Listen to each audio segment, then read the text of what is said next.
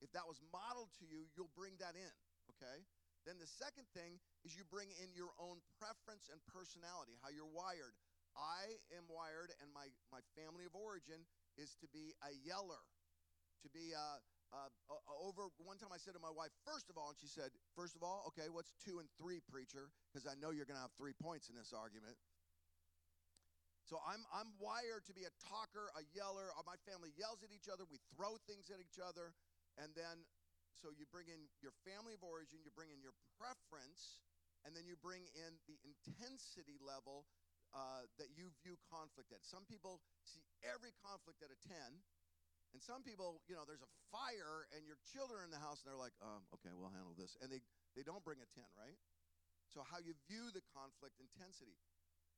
All of that to say, almost everything you think about how to do conflict will make it worse. Your family of origin, that, that, that model probably makes it worse. Your preferences, that probably makes it worse. And how you view the intensity, that probably makes it worse. We found we had to go back to square one. There was a moment in our marriage about six months in where Kelly went back to Washington. We were in California, which went, but you're in six months, it was what? Back to Washington State. She spent about a week with her friends. She came back and she said, I don't want to be married. I don't want to be married to you. And I said, I don't want to be married and I don't want to be married to you. Now, the good news of that was we were so poor at that point, we couldn't afford two rents. I would say poverty is a powerful teacher and holds a lot of marriages together. So we had to go do some hard stuff. I'm going to read you a passage from uh, 2 Timothy, and every one of these points is a harder thing to do, a challenging thing to do. Um, but they're important. And then we're going to, when we talk about how to raise kids and grandkids tomorrow, we're going to get on one level more specific and that all of that will not be uh, hard and challenging. Today's the hard challenge day, okay? And then we'll give you a little bit more encouraging. And when we get to doubt in the last two, it'll be very encouraging. But all of these things are things that reset a family. They're things that you don't want to do. They're, they're working out and eating kale.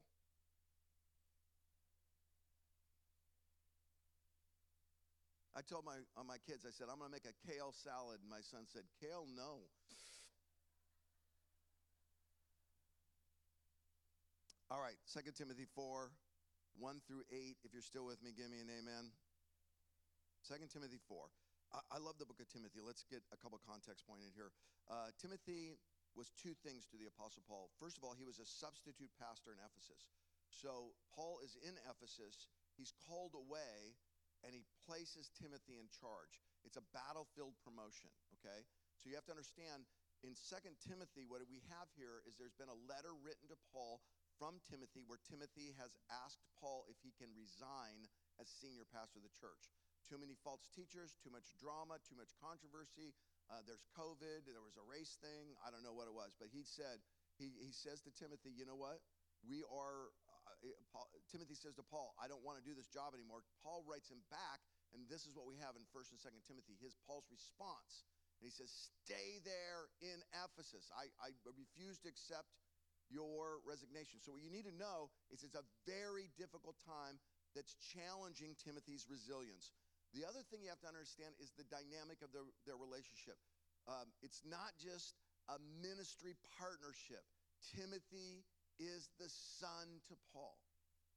He loves him as much as any of you love your children, which is helpful to us because this isn't Paul just giving advice to an associate or a peer He's giving advice to someone he loves deeply and dearly. Everything, Timothy, 1st and 2nd Timothy are great leadership books, and oftentimes teachers will talk about them in terms of leadership principles. That undersells the powerful dynamic going here. Yes, these are great leadership books, but they're also great for a father and a son, for a mother and a son, for a mother and a daughter. They're great for a marriage. They're great for anyone that you intensely love and is having a moment where their resilience is being challenged. 2 Timothy 4 1 through 8.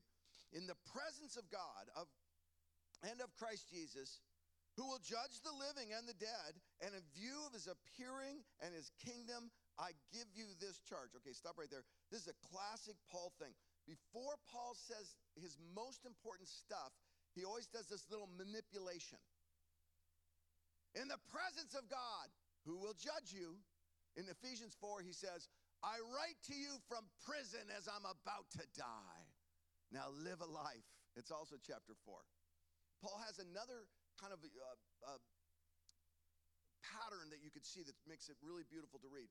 It's this He starts with God's grace grace, grace, grace, grace, grace, grace, grace, grace. And then there's a pivot right around chapter 3 and chapter 4, halfway through. And the pivot is because of God's grace, now I charge you. We're at that pivot point.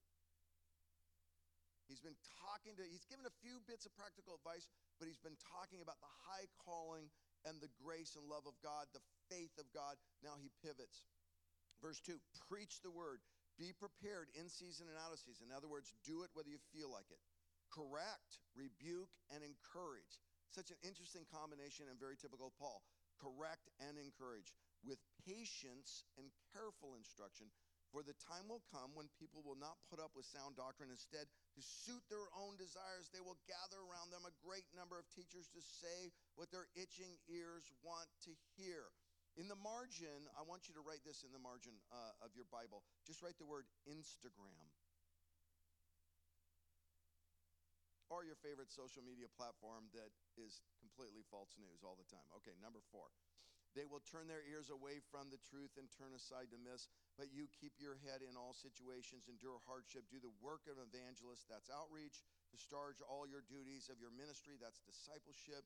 I love that balance there. Verse 6 For I am already being poured out like a drink offering, and the time for my departure is near. In other words, I need you to be resilient because the baton's being passed to you. Everyone who has a, a, a child or a grandchild between 15 and 20, this is, this is the job right here. Sam, I'm, I'm passing the baton. And as I pass it, I need you to know this. I have fought the good fight. I have finished the race. I have kept the faith. Now there is in store for me the crown of righteousness, which the Lord, the righteous judge, will award to me on that day, and not only to me, but also all who longed for his appearing. In other words, be future focused. That's how you get hope. Um, the son and father relationship here, it's, it's a dense little passage. There's so much we could say, but it's really, really about how do you remain resilient in a very difficult situation. I want to go back to this question really quick before I, I go through the points. What is actually weakening our families? What is causing this uh, moment. I believe that the Apostle Paul were addressing us, he would say something very similar to us that he's saying Timothy here. Yesterday, I told you uh, what is weakening our families, and I gave you three things that we put our faith in. By the way, it's just the blank spot. There's no fill-ins here. Just we're still on this first page, and we are our families are weakened when we put faith in self.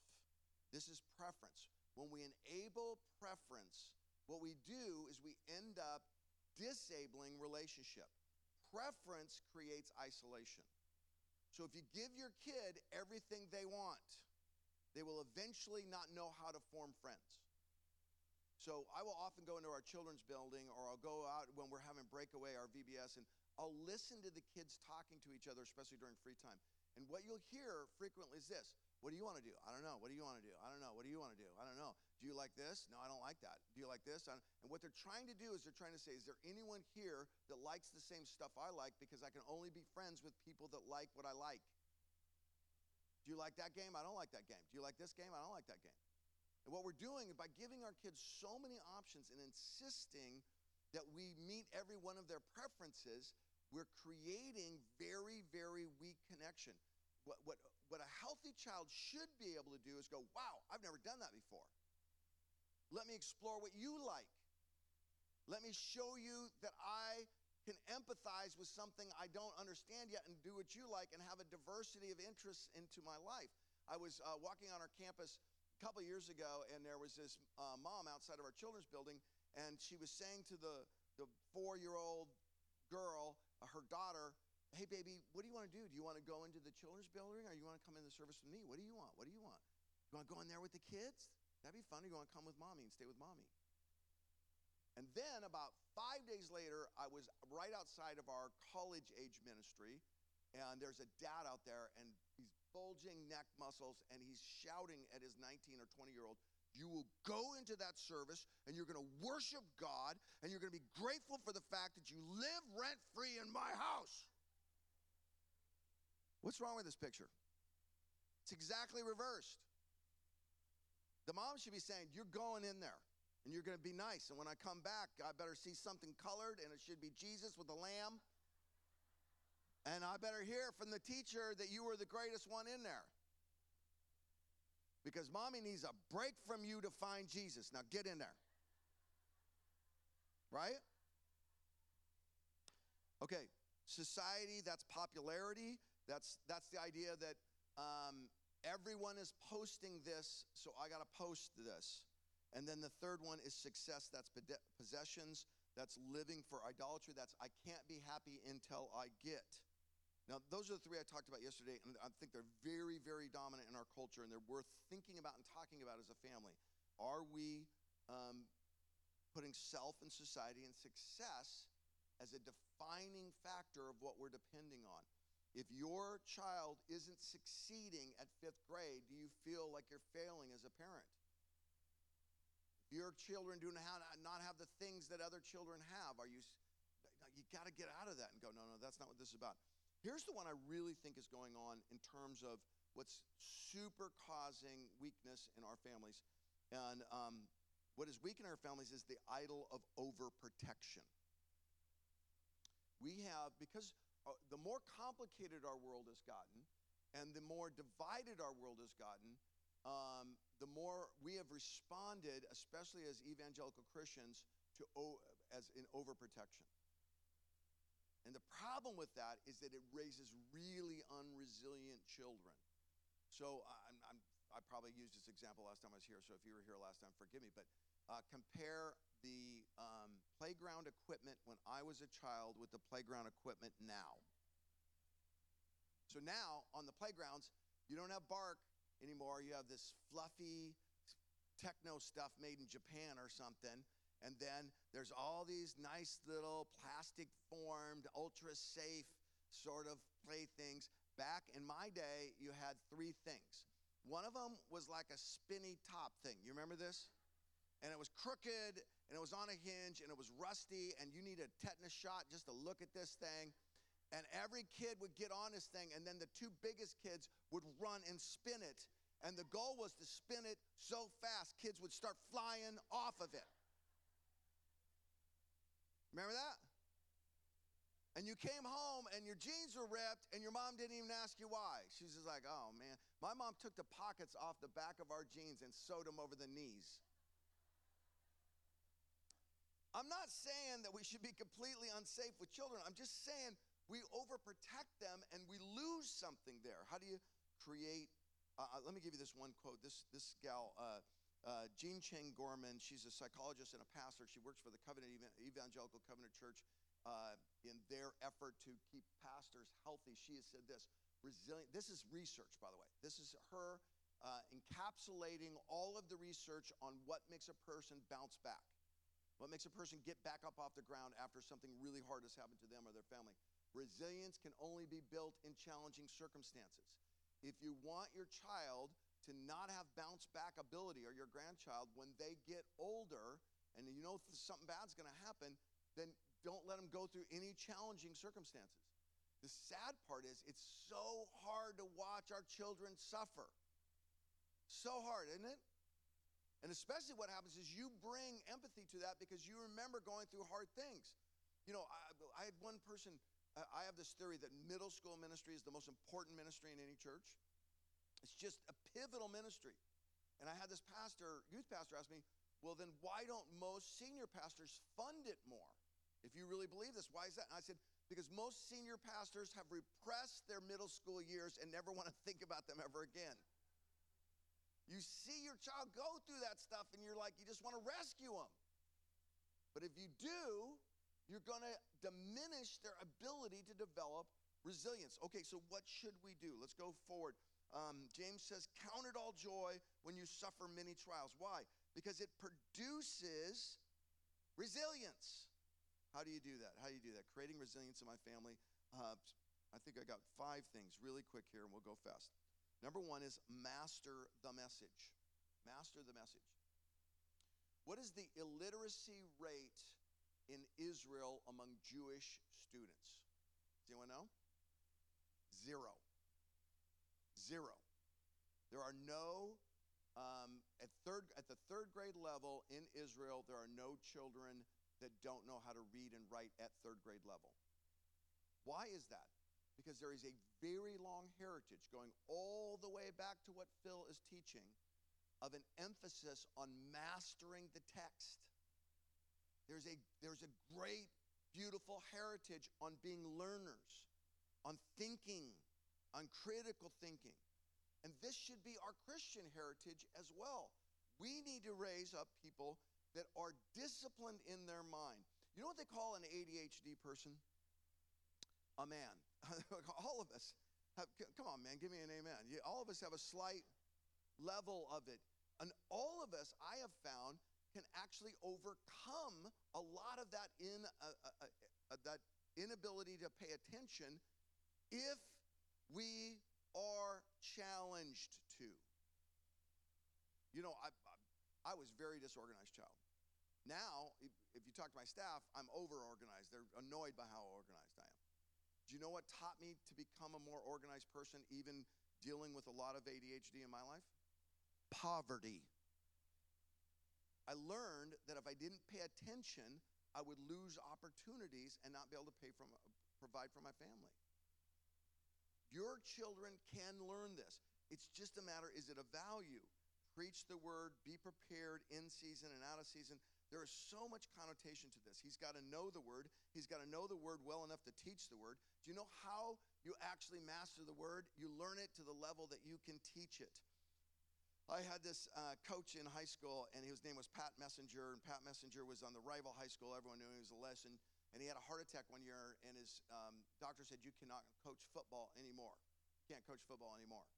So he resigned from coaching football. He went for a year without coaching. He went back to his wife and said, She said, he said, I'm going to coach baseball. And she said, You hate baseball. He said, You're right, I do.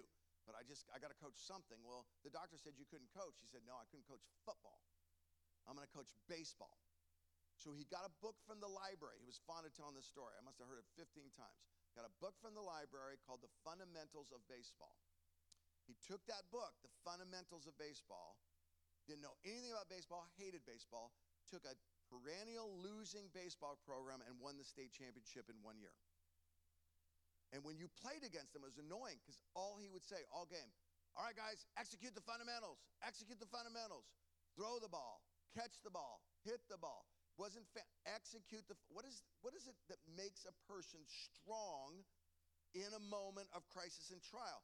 That they're executing the fundamentals. What are the fundamentals? Here's four questions I think you, all of us, could grow in our theological understanding and master. You cannot have enough discussion with your kids and grandkids about this. First of all, uh, what is faith and what is grace?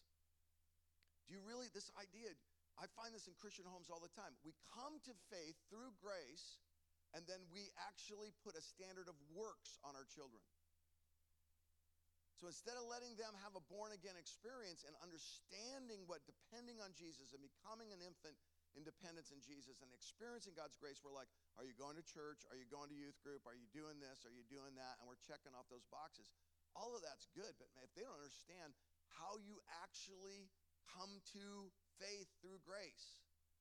Number two, what is our view of the inspiration of Scripture? This is a critical issue right now. Why do we have a high view of the inspiration of Scripture? If you have a high view of the inspiration of Scripture, but a high incompetency in how you interpret it, what's the problem there? I see that all the time.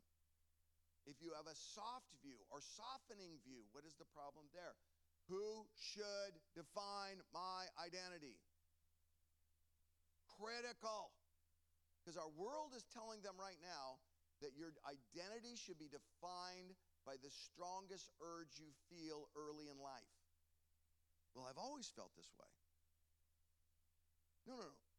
There's one person that knit me in my mother's womb, and that person is the Lord of my life, and he gets to define what my identity is. Not me, not my parents, not my church, my Lord.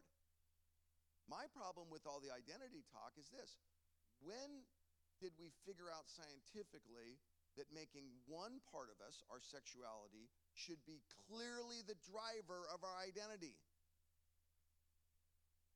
It's, it's crazy, but you got to have this conversation because it's so persuasive and pervasive right now. What is the role? What is my role in church? And I'm talking about capital C church here. And Phil touched on this yesterday. When you understand the beautiful doctrine of, of uh, is, I have significance. I have a gift and a role to play, and I must play my role. I'm also interdependent.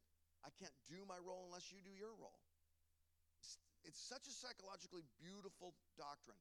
I am important, I'm not more important. I'm critical, I need others. That beautiful balance of I play my role, but I also appreciate and love and lift up everyone else who plays their role. Okay, uh, let's move on. Resilient families challenge themselves to learn, especially biblically. Number two, correct carefully. Correct carefully. Um, when, when we were first having our kids, we had a friend group and we're all having kids at the same time. And I can remember there was one, there was one couple, um, and let's just call the dad Tim, because that was his name. And um, he was the unattentive parent. Have you ever been around this guy? The unattentive parent. So we're hiking this trail, and it's like a long fall off this side of the trail. And he's got a, you know, six, seven year old boy, and he's being a six, seven year old boy. He's bouncing off everything, and he's falling down the trail. And I'm like, finally, I just said, Tim, your child is going to die. And that will ruin the hike for my children. So I need you to control your child. And this is what he did. He's like, uh, Oh, yeah, good point. Eli, stop that. Anyway, what I was saying was, no, no, no, no. It's seven. It's no. It's it's like hockey goalie time. It's time for you to get in the game. That same friend group, we had the one parent that was constantly overprotecting the child, constantly putting on sunscreen, constantly asking them if their tummy was okay, constantly asking them, "Where does God want you to be?" He wants you to correct and encourage. And you probably need to figure out which one of those parents you have that tendency. If you're a little bit neglectful, then you got to actually get in there and start correcting. Start correcting. And if you're a little bit the uh, the other side of it, then take a breath, let them fall, let them scrape their knee, let them get a mosquito bite. They'll be fine. Okay? Uh, we're going to talk about that more in the parenting. Let's go ahead and move on from that. Um, resilient families challenge themselves to speak the truth in love. They also understand their parenting tendency. Are they a corrector or an encourager? And they modify for that. Number three, seek hard to hear truth. Right now, what's going on is people are switching churches a lot. I don't like the way my pastor handled um, COVID. I don't like the way my pastor handled the cultural chaos and race. I like the way this pastor's doing it better. And it's just, I get new people every week that that are like, we're, we're, we're coming here because of this and that. And I'm like, well, I got a bunch of people going to your church because of that and this. Um,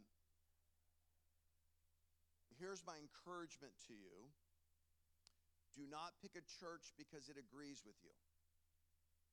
Now, I'm not talking about on the Bible and the deity of Christ and all that stuff. I'm talking about how it handles stuff. Pick a church because they are faithful to the Bible and will speak hard things to your, you and your family. Don't just go somewhere to escape what you kind of didn't like. Here's what I've learned about church hopping is that people that church hop a lot never see a breakthrough. Because what happens is you're going to go to a church and go, man, I love the music here. I love the way the pastor teaches. I love this thing. But after a while, you're going to love it and love it and love it. And then you're going to like, ah, that was okay. I'm not sure I like that. And then some moment's going to happen. You're like, I didn't love that. And then what happens is, if you take that moment and go, and now we're going over here, what you're going to go through is the exact same process because you're going to find out there's sinners over there too, and you're going to love it, love it, love it. Then you're going to kind of like it, like it, like it. And then the moment's going to happen, you're like, I don't like that. And you're going to go back to square one in your relationships and develop. What happens is, when the moment that you don't like it, and you press through, you get breakthrough. I had a, a, a, one of our really most faithful guys. He was uh, way, way up at the top of the state patrol here in California, just retired. And at the beginning of all this, he met with me and he said, You know, the way Bayside handled this one thing, I really didn't like it. Here's my perspective. We had like a two hour conversation about it. I learned some stuff, he learned some stuff. And at the end of it, he said, All right, based on what you told me today, I'm going to actually tell you this. I was like, All right, here it comes. He said, I didn't like the decision. I didn't like the way you guys handled it. And because I didn't like it, I'm going to double down on my commitment to you and my prayer to the Lord that He would show me the right way. And I'm going to stick it through so that we're better the next time. Do you know what would happen if we all had that response? Revival. It's called revival. All right, let's move on. Um, seek hard to hear truth. Instead, to suit their own ears, they will gather around them a great number of teachers to say what their itching ears want to hear. Um, one other little little tip here: recruit mentors for your children. I used to preach this like, be the most spiritual person in your child's life, Dad. And then I actually got a teenager, and I was like, that's stupid. Because the truth of the matter, you know, every one of us, I was talking this on Father's Day. Being a father takes a lot of courage and a lot of humility. And here's where the humility comes. Your 20 something comes home, and they're like, hey, you look like you're in a good mood. Oh, my goodness. I got this mentor in my life, Dad. He's so awesome. I just met him and we're talking, and he told me this. And then he'll say something you have told your child a thousand times. It blew my mind, Dad. I wish I heard that before. Changed my life. And then you just swallow it. You swallow it. This is why men die early, just swallowing it. And we just rejoice that the son got the revelation that he needed, right? We just like, praise God, the way to go, son. I'm so proud of you. I told you that. I was, it was four the first time I told you right? But when you recruit those mentors, a lot of times they have greater freedom to speak the hard truth to your child. So this is what we do in our Thrive School, our internship. On the first day, I tell them, listen, um, there is no one in your life that's a bigger fan of you than your parents. Therefore, they have not told you some hard things about you. Or they told them to you and you didn't hear them because they did it in a way that you didn't hear. We're, here's the, what your expectation our program is. We're going to tell you in a way that you're going to hear it this year. All right. Um, here's the one I really want to focus on, and it's a big one. Resilient families challenge themselves to hear hard things. The next one, four, is remain calm. No one knows how to push your buttons more than your children. They've been studying how to upset you since they were infants. And they're really good at it. They're, they don't even know they're doing it, and they're so good at it. They divide and conquer. Hey, Dad, Mom said, the second a child says that, I know a demon's in our house. Hey, Dad, Mom said I could. No, no, no. Okay, let's get Mom into the picture right now because this is this is a negotiation technique. Remain calm, remain calm, remain calm, remain calm. There's a little lie in our culture it's been going on since the 1960s, and the lie is you got to get it all out. No, there's some truth to that. Alone in your bedroom or with a counselor. You don't get it all out with your children. You don't get it all out with your spouse. You don't get to. I can't tell you how many marriages I have in my office, and I'm like, okay, tell me what happened. You said what to her? You said what to him?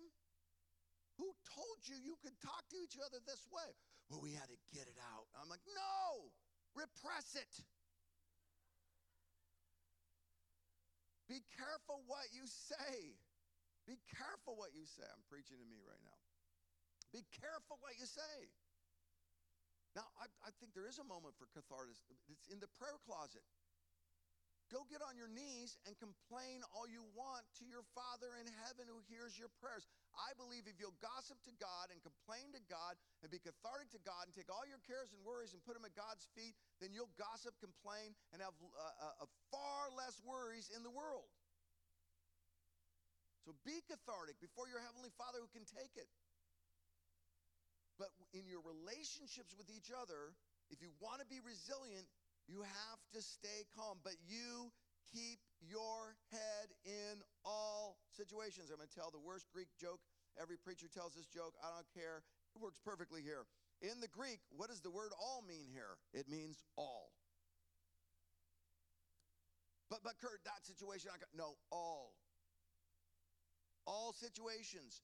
Endure hardship. Do the work of an evangelist. In other words, instead of being upset, go on the offensive. Discharge your duties of your ministry. See every opportunity where you're upset as a moment of learning and discipleship, not as a personal offense. We need to become much, much, much, much better at being much, much, much less offended. Everyone's so offended. We are going to heaven for eternity, people. Jesus knit us together in our mother's womb, come and served us and taught us and showed us the truth and, and showed us how to find freedom. Then he died on the cross for us. Then he defeated death so every obstacle between us and the Father could be removed. And now he's preparing a place in his house for you. You got it pretty good. Keep every morning I wake up and I pray this every single I did it this morning. Our Father in heaven. And then I stop right there and I go, I got a father. And he ain't just any ordinary father. He's a heavenly father. He's got heavenly authority, heavenly power. I'm going out and facing my day with a father who loves me with all of the power of heaven behind me. I tell my kids all the time, I said, don't you get your dad frustrated. The heavenly father's looking out for him. You don't, you get me mad, you're to get him mad. I got 57 year history of watching him defend me. So just back off. And they laugh just like you're laughing now, but it works. They like, oh, yeah, he does like him. We've seen that. We've seen that. We've seen it happen. Okay. Um, three keys to resilience. This is, again, Jean Chang Gorman summarizing the, res- the research on resilience. And this is so interesting. I love it whenever the science catches up with the Bible. The first one is train your thoughts to bounce back. Train your thoughts to bounce back. So, what that means is expect it to get hard. So, what you do is when something, uh, something uh, your child comes home and goes, I had a bad day, or, or uh, something happens in your marriage, or something happens at your church, or something happens in your business, you don't go, Why is this happening to me? You go, I live in a broken world. Jesus promised that there would be tribulations, but that He's bigger than all the trials. And so, this is okay. We're going to bounce back from this. In fact, we're going to we're going to see the opportunity and the obstacle. I believe right now, everything that's gone on with race and, and COVID is creating an opportunity for us to tell people, yeah, this life isn't as satisfying as you thought it would be. Maybe there's a problem. I think this is the biggest opportunity for evangelism our uh, culture has ever seen in my lifetime. But we got to see the opportunity and the obstacle.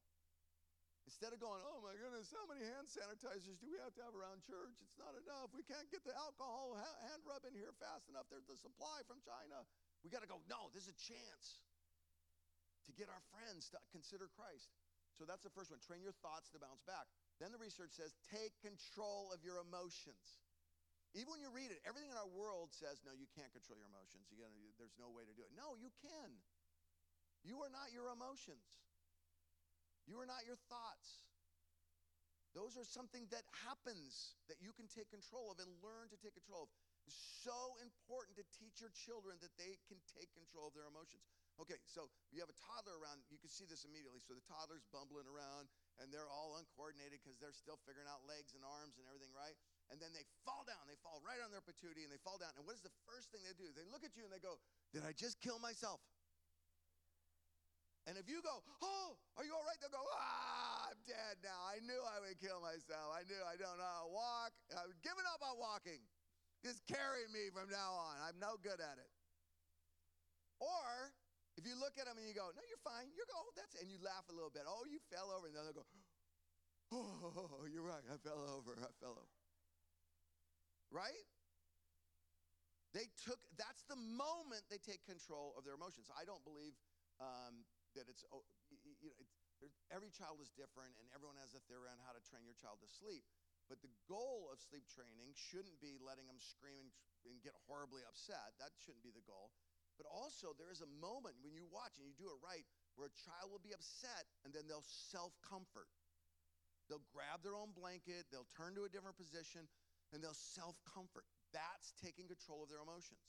starts very, very young, and it's something you train someone to do. And the third one is practice resilience habits. What are resilience habits? Um, resilience habits are going to bed on time. Have a bedtime. Make it very firm for your younger children and then give them a little bit more freedom as they are in high school. But in your household, we have a bedtime.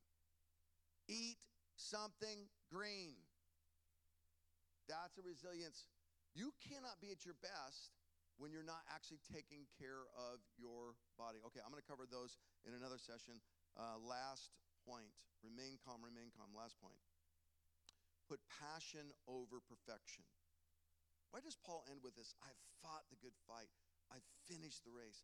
I've kept the faith. What he's saying to Timothy is, I made it all in all the way. And all in all the way is better than always perfect. Notice what Paul doesn't say. I never made a bad decision. Forget that whole Barnabas episode where we argued. No, no, no, I was, I was right. Barnabas was wrong. He's not appealing to the accuracy of his record, but to the investment of his life. This is super crucial. Okay, because you are not a perfect grandparent and you're not a perfect parent. And that's never going to be the standard that you'll be able to achieve. I, uh, one of my children had a very difficult fourth grade year, and uh, and it's the, everything I tried, it was getting worse and worse and worse. And so I decided that we should go to a Christian behavioralist. And a Christian behavioralist, that's the type of um, counseling where you start by going, what was the thought that created that emotion that created that reaction? And so you ask this very biblical question could I replace that thought with a different thought and maybe get a different emotion and get a different reaction? And we get into the counseling, and basically, the, the fundamental revelation of the counseling was I was causing the problem. And here's what was happening I had such a non relationship with my father that when my children came, I was too intense in investing in them and leaning into them. I wanted it to be perfect, I wanted it to be everything I didn't have. And then when one of them would get into a problem, and I did this with all three, I get into a problem. Instead of relaxing and staying calm and saying, hey, we'll work through this together, I would kind of lean in with intensity, and by adding my intensity to their problem, it would make their problem worse. And at one point, I said to the to the uh, counselor, it was a wonderful Christian man. I said, "Man, I feel like I just feel like all my best efforts to raise these kids are actually hurting them." He said, "No, no, no, you can't think about it that way." He said, "In the end, your children will love you and be devoted to you not because you were perfect. That's not how it works because no parent is ever perfect. What creates devotion and love in a child is investment, not perfection. When they get to adulthood, they will say, My dad was there. He fought the fight with me, he ran the race with me. And man, that just freed me up. Now, this is my goal. I tell them all the time I said, Listen, I made so many mistakes. This is why I'm going to be a great grandfather. I said it yesterday because I made them all on you. Now I know what I'm doing. Haha. It's not your perfection, it's your investment. Can I pray for you?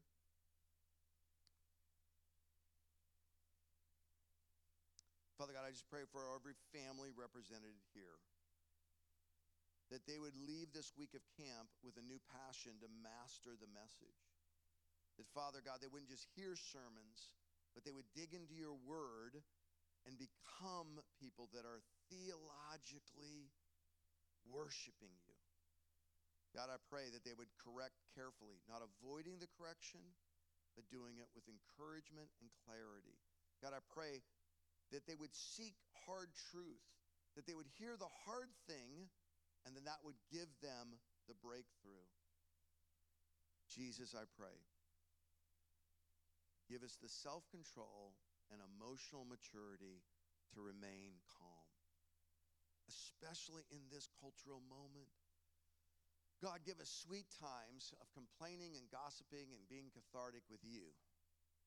Give us sweet times of casting all of our cares at your feet. And then, as we are with each other, let us love one another the way that you've one loved us.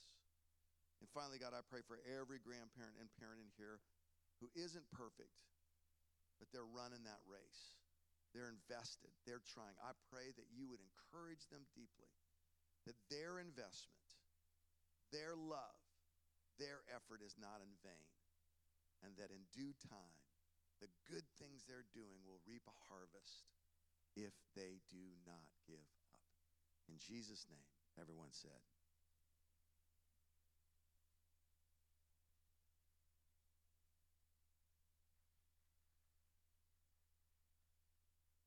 Kurt. What a great uh, reminder that the Christian life is one of re, right? It's againness. It's, uh, I wrote a lot of these down. It's remaining, it's resetting, it's recommitment, it's resilience.